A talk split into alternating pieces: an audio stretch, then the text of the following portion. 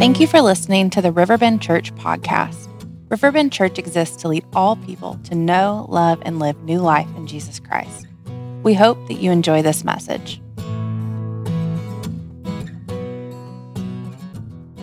Hey, welcome. Good morning. Everybody okay? Welcome to church. Oakwood, we're grateful you're here with us. Uh, online community, grateful you're here with us too, wherever you're watching from. Maybe you're at the beach uh, soaking in the sun. We hope you enjoy that. We're grateful that you're with us. Thank you for being here today. Gainesville as well. We, we have an awesome day in store. I'm so excited about what God is doing here. My name's Jared, and uh, I'll be here helping, helping lead, helping teach in this season. If I haven't met you, I'd love to. We have a great team here, great team of pastors, great team of, of people that are, that are willing to serve the Lord in this season. It's, it's really awesome to see. I, I truly am, am still taken back by how many volunteers you have at Riverbend Church. It's really awesome. I see the shirts, you matter, they're all over the place. And how about the donuts? Anybody grateful for the donuts? Yeah, okay. We got an exciting day in store. You see the baptismal pool behind me. That's that is the most exciting thing we do here. Anybody agree with me that we get to yeah? A few of us. Hmm. You can't see it but it's going to happen at the second service. So if you want to stick your head in through the back or something, maybe at the end uh, or after after our time together when we get into the 11 o'clock, that's where we're going to enjoy uh, celebrating death to life. You know, when we celebrate baptism, we see a public declaration of what Jesus has done on the inside of the people that are in those waters.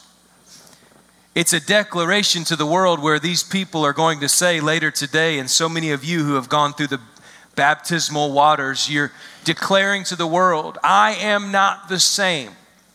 I'm a new creation because of Jesus.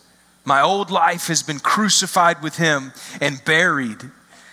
And when you came up out of that water, you're saying, I've been raised to walk in newness of life. Newness of life. Jesus has changed my life. That's the declaration that we get to celebrate later today. And Jesus does change lives.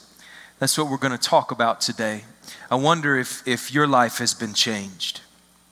I wonder if you're different because of knowing Jesus.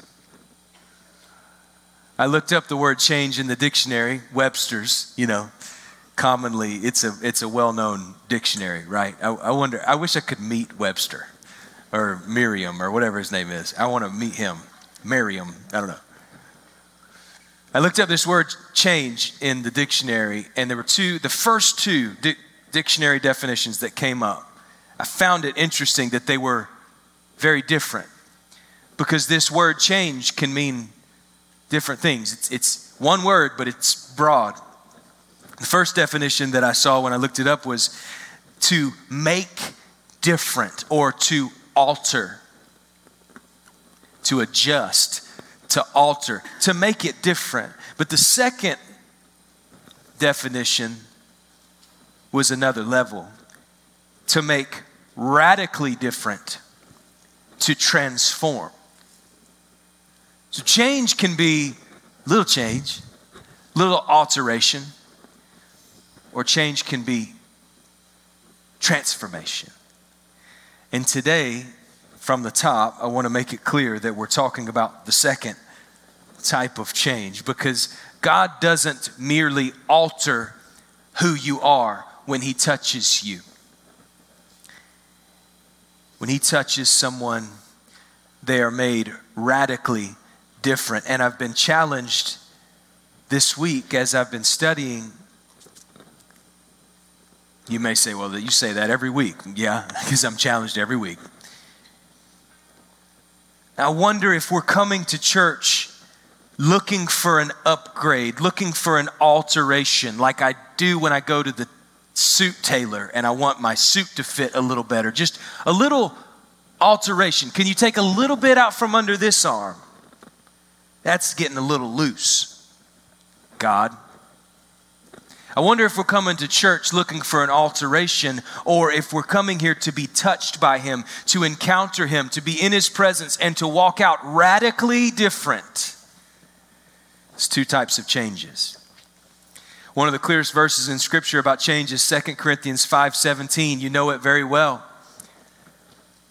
That anyone who belongs to Christ has become a new person, change, transformation. The old is gone, the new life has begun.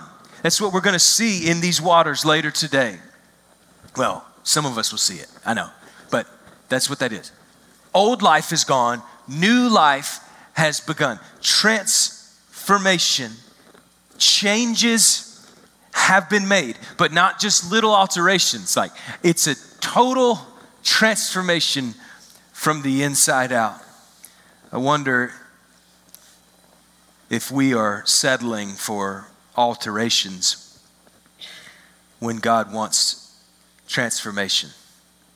Just to have a little fun before we dive in together, I found the story of a man who dialed a wrong number and he got the answering machine of this man. That he didn't recognize the voice on the other end. And that voicemail greeting said, I'm not available right now, but I thank you for calling and I thank you for caring enough to call. I'm making some changes in my life. Please leave a message after the beep. And if I don't return your call, you will know that you are one of those changes that I'm making.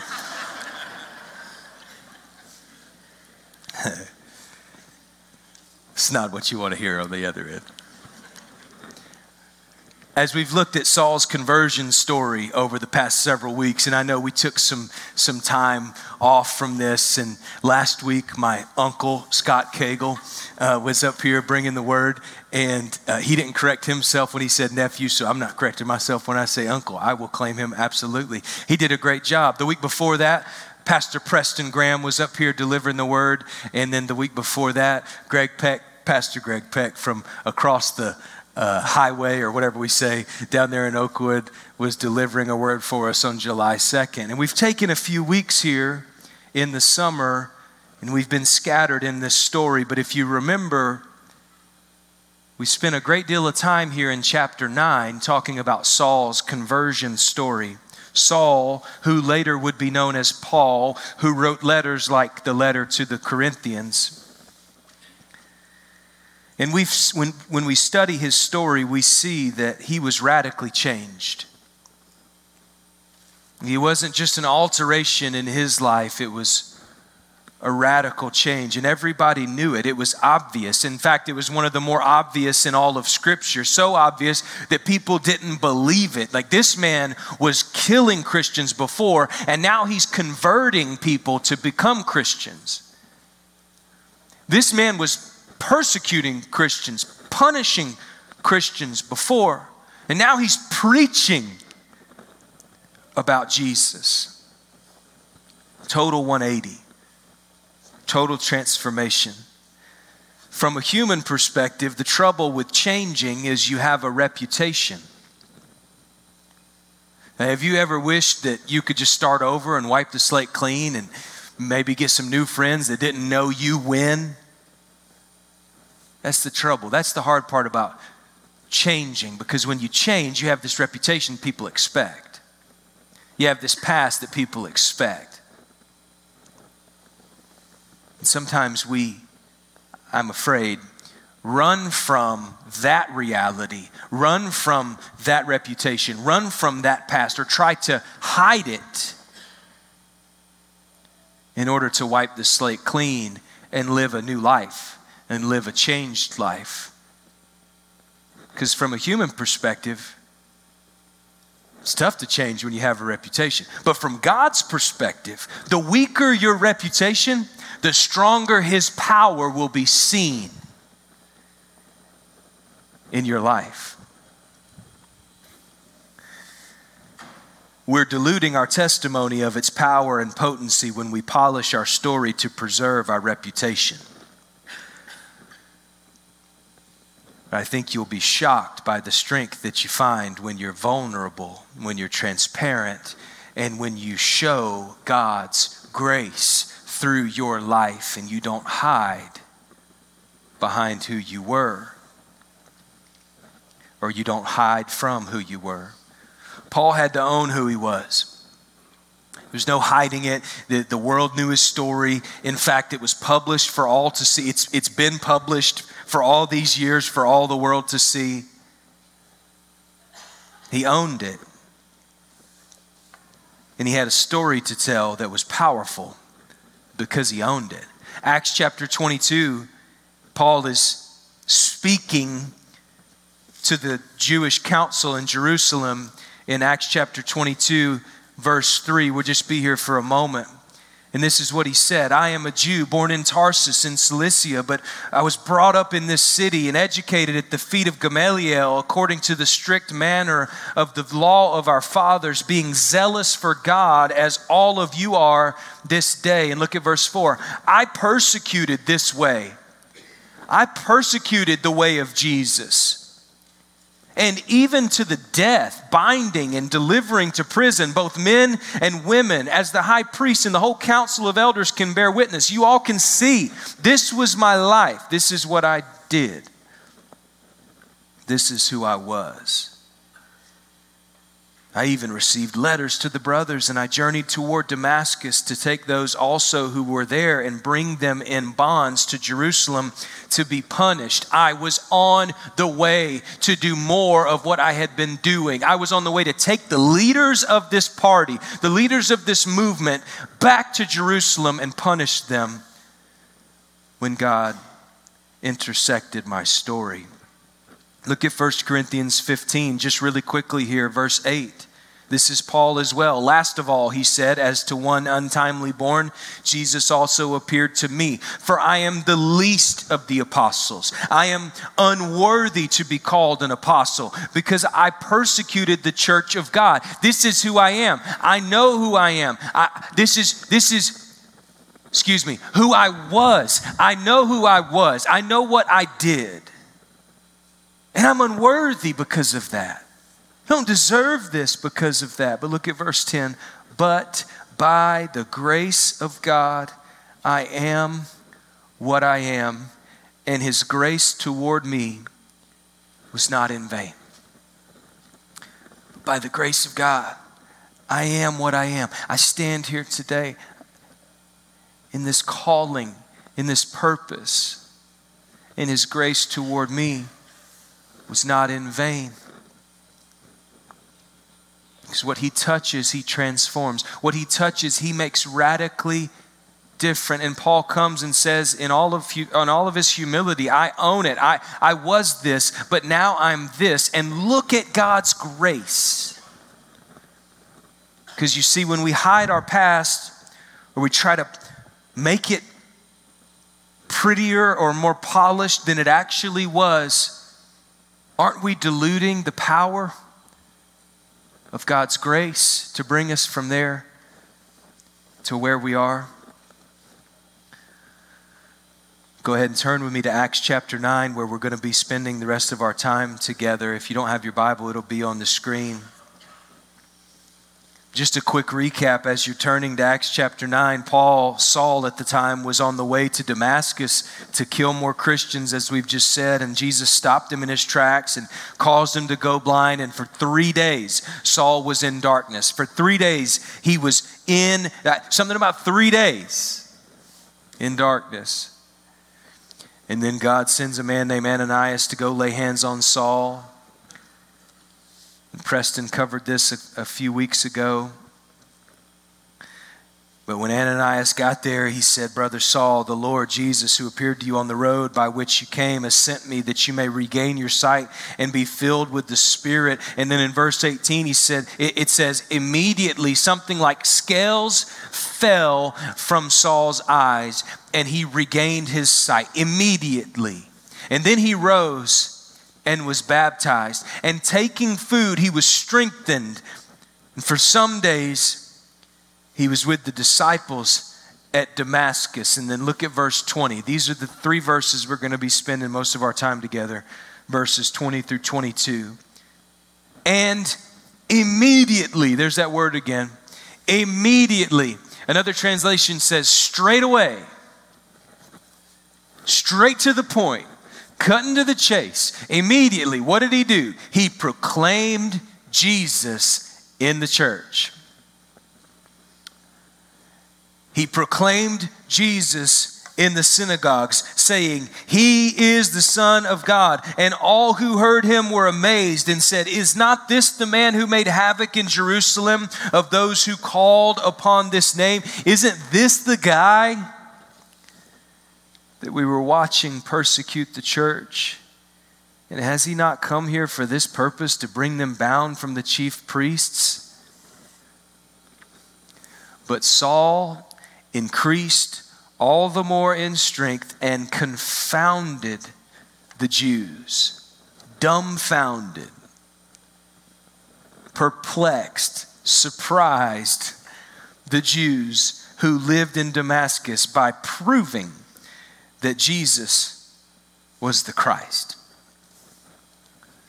We're going to study here Saul's first sermons that immediately he began to proclaim Jesus in the synagogues, and, and his message was quite simple He is the Son of God. He is the Son of God. What about this word immediately? Immediately. What did he immediately do? What would you have immediately done? What would I have immediately, after this miracle, after this total life transformation, what, what would my immediate response have been? He immediately began to proclaim Jesus. He immediately preached Jesus. He didn't immediately rise to a leadership position. I wonder if I was in there, if I was in his shoes. I was thinking about this this week. I wonder if, if I were to be in Saul's shoes. And this would have happened to me on the road to Damascus, and my eyes would have been opened, and all of this. And, and I knew the Bible because I'd been studying the Old Testament my entire life. I wonder if I would have walked up in there with confidence and said, All right, it's time. I need a position. I hope not, but I wonder. I'm the guy.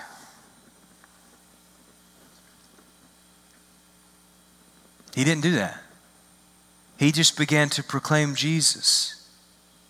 He wouldn't take a leadership position for years. Can I tell you that you don't need a leadership position to serve? Can I tell you that you don't need a leadership position to proclaim Jesus, to preach Jesus, to talk about Jesus, to say what he's done in your life? Can I tell you that this is one of the biggest disconnects I think in our modern church movement is we think that the person up here is the only one who can talk about this because the person up here is the only one qualified to use the right words and not mess up? Disconnect. Saul was just transformed. He was going the opposite direction. He was teaching the opposite thing. And immediately he began to proclaim Jesus. Immediately. He didn't make excuses, even though he had plenty of excuses to make. He could have said, I'm not ready. I'm not ready. I've got the knowledge, but I'm not ready. I don't have the track record yet. He could have said, They won't believe me. Why should they listen to me? They know where I've been, they know who I was. Why should they listen to me? I'm not going to get up here and make a fool of myself.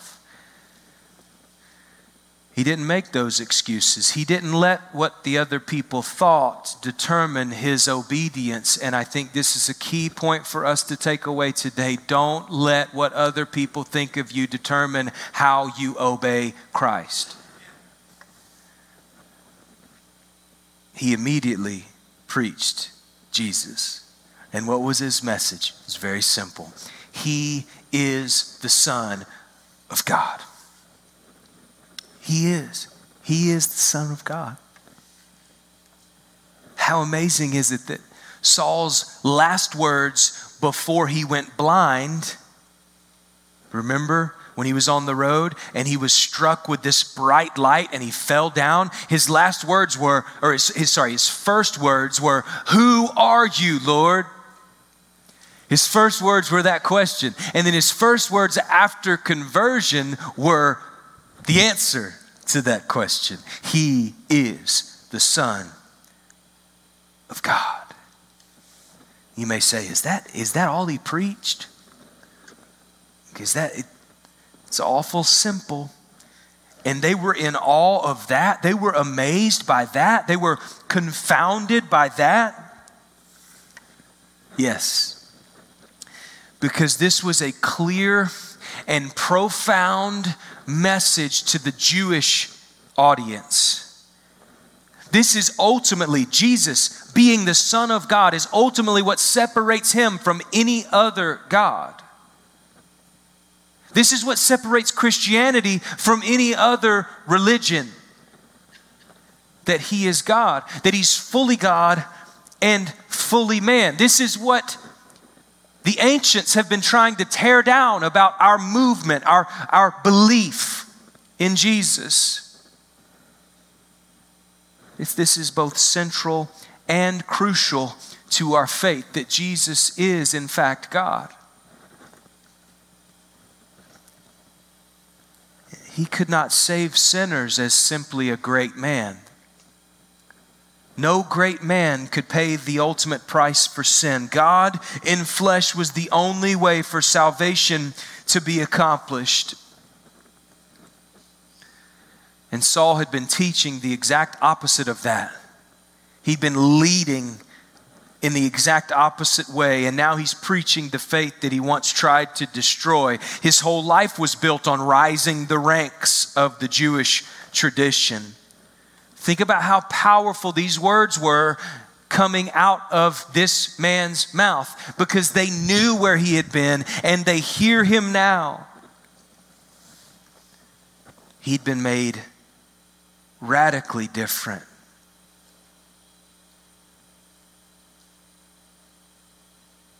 I can't imagine what the Jews were thinking when they were listening to him. This powerful leader, this proud man is now standing before us humble and meek and unapologetically humble at that, giving up all of his worldly advantages. Everything that he's built and earned, he's given it up. For what?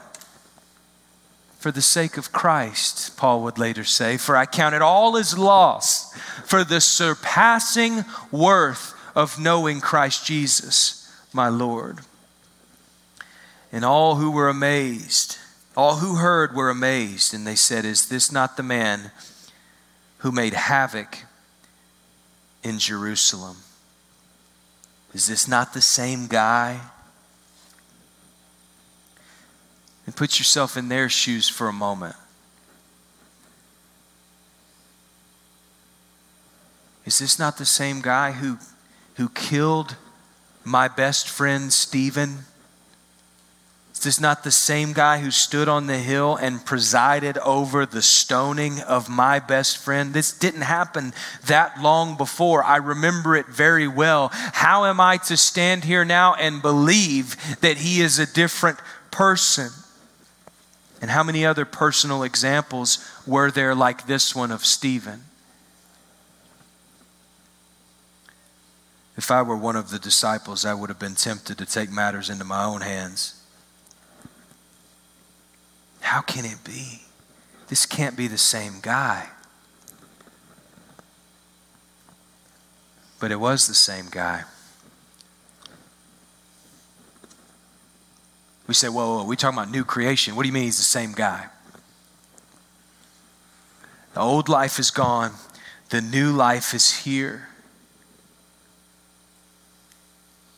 But what God has brought you from proves His grace to the world. We don't hide from where we've been. We rest in God's power because of where He's brought us.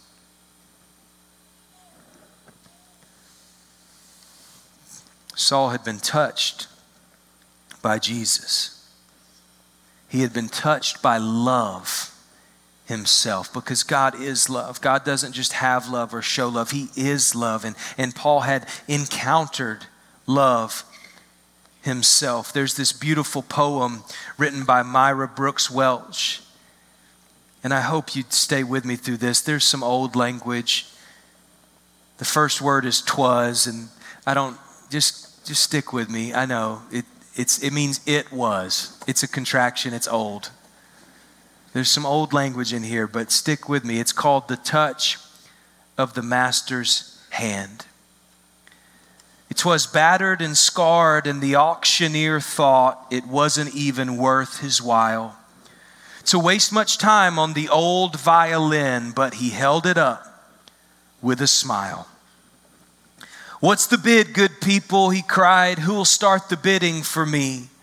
A dollar, a dollar, now two, only two, two dollars, and who'll make it three?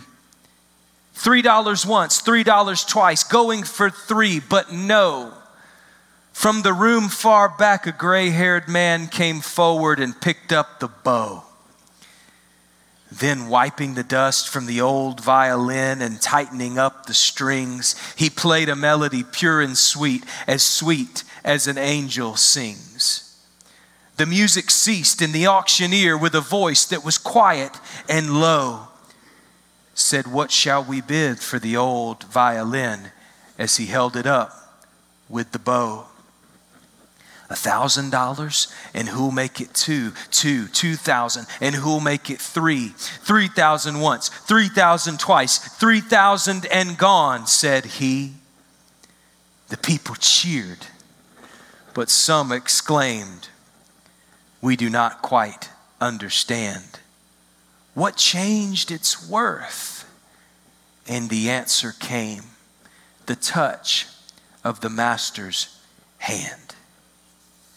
And many a man with a soul out of tune and battered and scarred by sin is auctioned cheap by the thoughtless crowd, just like the old violin. But the master comes, and the foolish crowd never can quite understand the worth of a soul and the change that is brought by the touch of the master's hand. Oh, Master, I am the tuneless one. Please lay your hand on me. Transform me now. Put a song in my heart of melody, Lord, to thee.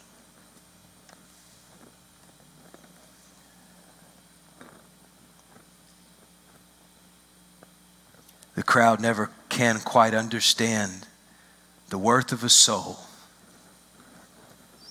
and the change that is brought by the touch of the Master's hand. This is not an alteration. When you're touched by love, it's transformation, it's radically different. And Saul's story reminds us God makes people radically different. And it reminds us even deeper than that that, that He saves even some that aren't looking for Him at all. Saul was going the opposite direction. He wasn't looking for Jesus at all. Jesus stopped him in his tracks and touched him. Can I tell you today?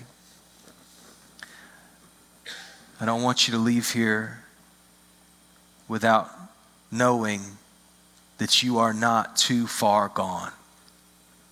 You're not too far gone. But how, you know? Jared, you don't know. You don't know what's there. You don't know what's there. You don't know what was last night, Jared. You don't know what was this weekend.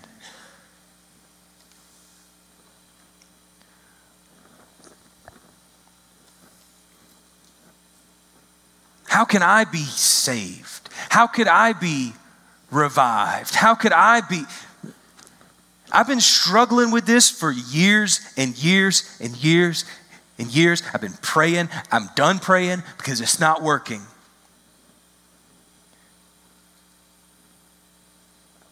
How could I be restored? How could I be healed? How can I be free from the bonds of addiction?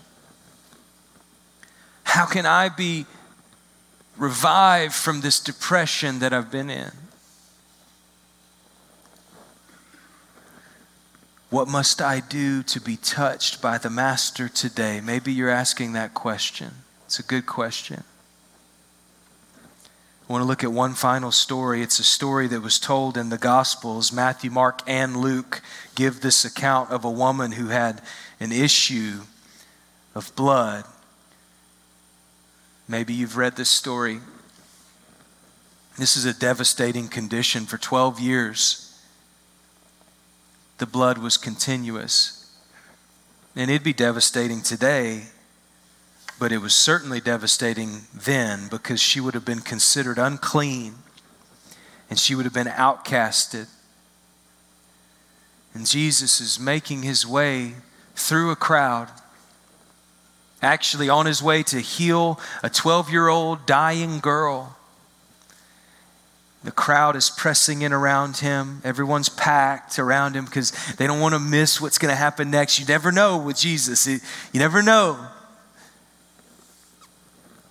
And in Luke's account of this story, in Luke chapter 8, verse 43, there was a woman who had a discharge of blood for 12 years. And though she had spent all her living on physicians, she could not be healed by anyone. I've tried it. I spent my money on what the world has to offer me. I spent I tried every physician, I tried every hope. I'm to the end of my rope now. How could I ever be healed? And she came up behind Jesus and she touched the fringe of his garment, just the end of it. And immediately, her discharge of blood ceased. Immediately. There's that word again. And Jesus said, Who was it that touched me? Who was it? Somebody touched me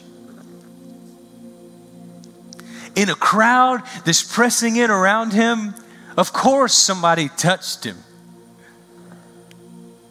But the word says that she didn't even touch him. She touched the fringe of his garment, which surely that would have touched all kind of things. Jesus, what are you talking about? There's people all over the place. Peter said, crowds surround you and are pressing in on you. What are you talking about? Jesus said, Someone touched me for I perceive that power has gone out from me. That's a whole nother sermon.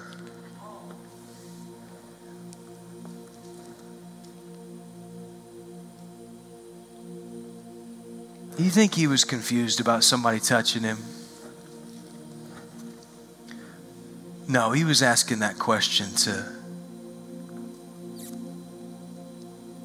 teach the crowd about faith to teach the crowd how they could experience the same thing. Maybe they don't have the same issue. Maybe you don't have the same issue. Chances are you don't, but you have some things that are holding you back, some conditions, something.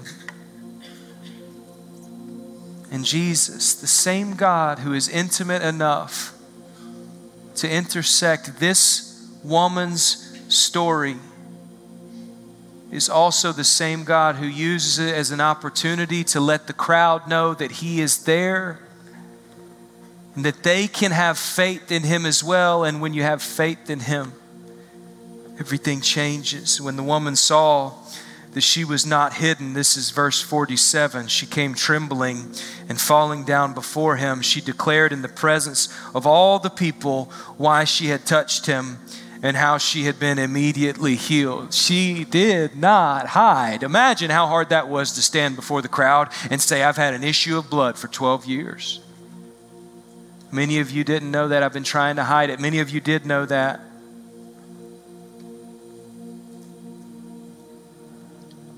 And I know that it makes me unclean, and I know the tradition, and, and I, I've been trying everything. I know I've been trying everything. And here I am, trying one last thing because I heard about this man named Jesus. And when I touched the fringe of his garment, immediately I stopped bleeding. And look at what Jesus said to her in verse 48 Daughter,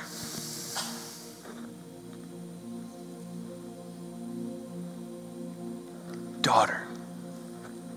First word relational. Daughter, family, it's your faith that has made you well. Go in peace. What do we take away from this? Today, we're going to take away one thing. On another day, if I had time, I'd give you at least 12 from that just little part of scripture. But today, we got time for one. And the one thing I want you to take away from this is faith is the gateway. Faith. Faith. Daughter, it was your faith that made you well. Touching him didn't unlock the healing. It, it was, there was something magical about touching him. The, it, it was the faith.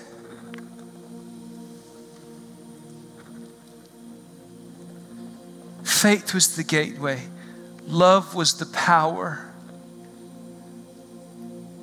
And this is good news for us today because some of you are so paralyzed by your past and stuck in your sin that you can't even contemplate getting close enough to Jesus to reach out and touch his garment, can I tell you today, it's not about reaching.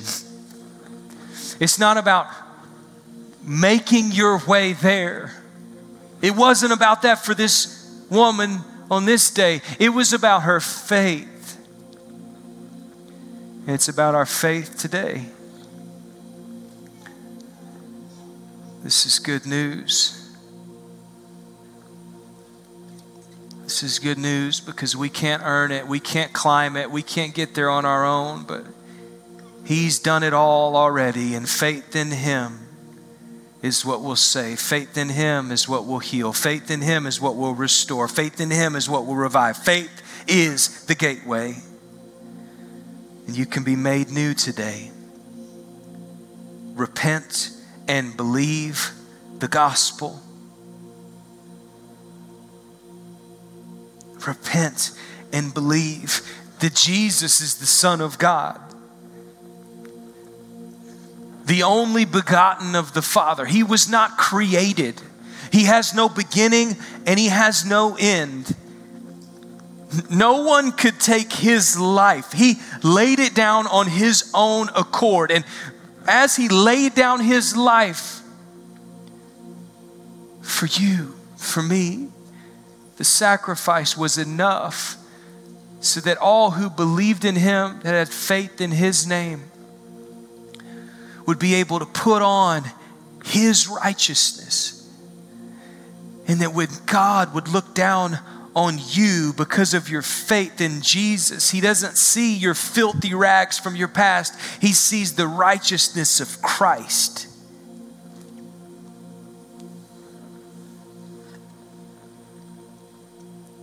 Jesus is the Son of God, and Jesus is the Christ, Paul proved. The Messiah, the one who had been sent to fulfill all of God's promises. The Bible says that all of his promises find their yes and amen in Jesus. And by faith in his name, you can be made new today. God isn't here to give you an alteration. He's here to make you radically different.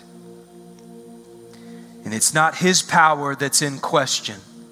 What's in question is our submission.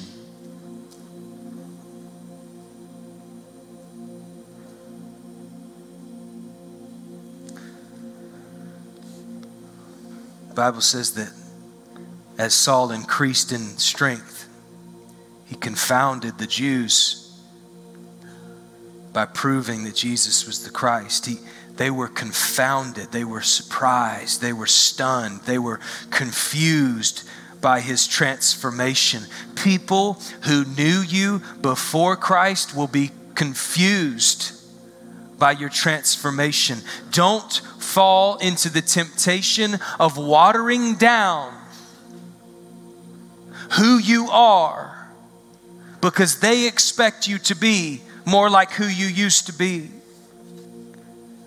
Don't water down the transformation that God has brought in your life just because you're afraid of what other people will think. I'm challenged. I am challenged, and I want to give you my challenge. Do other people have more power over my actions than Jesus does?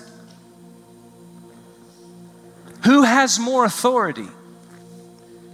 Because when other people have more authority, I'm more interested in an alteration. Because I want the suit to fit just a little better. I don't want it to be totally transformed. I want the outside to fit. I don't want the inside to be made new when other people have more power over me, when other people are my authority. But if this message is true that Jesus is the Son of God, if it's true that He did what He said He was going to do, if it's true that He accomplished the work of salvation and He alone deserves the glory for that, if this is true, if He died, was buried, and rose again on the third day and has been risen into heaven to reign forevermore, if it's true,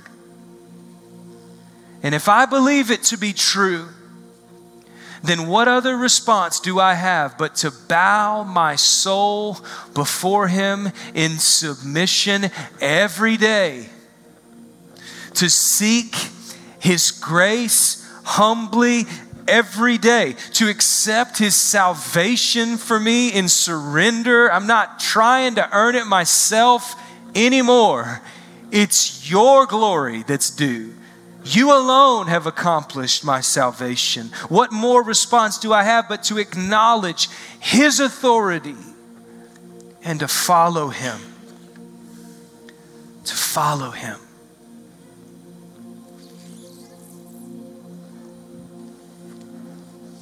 To follow Him. Forsaking all others with Christ as my authority. Oh, Oakwood, we love you. Pastor Greg, you can take it from here. We'll see you real soon. As we consider the word today, I want to invite you to, to take some time as we sing one more song. Take some time in prayer with God. Take some, some time to bow your soul before Him under His authority and ask Him to reveal to you what He's speaking. Father God in heaven, we're here for you. We're here for you only. We got a lot of things going on, but right now, these moments are for you, and I pray that you help us to focus on you ultimately and completely. And I pray that as we focus on you, that all else would fade away I pray that we would be radically different from our encounter with the King of Kings, the Lord of Lords, the author of life.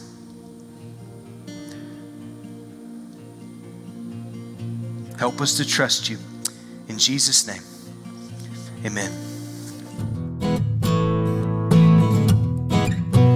Thank you for listening to the Riverbend Church podcast. Learn more about who we are as a church and how to connect, you can head over to our website, riverbendchurch.life.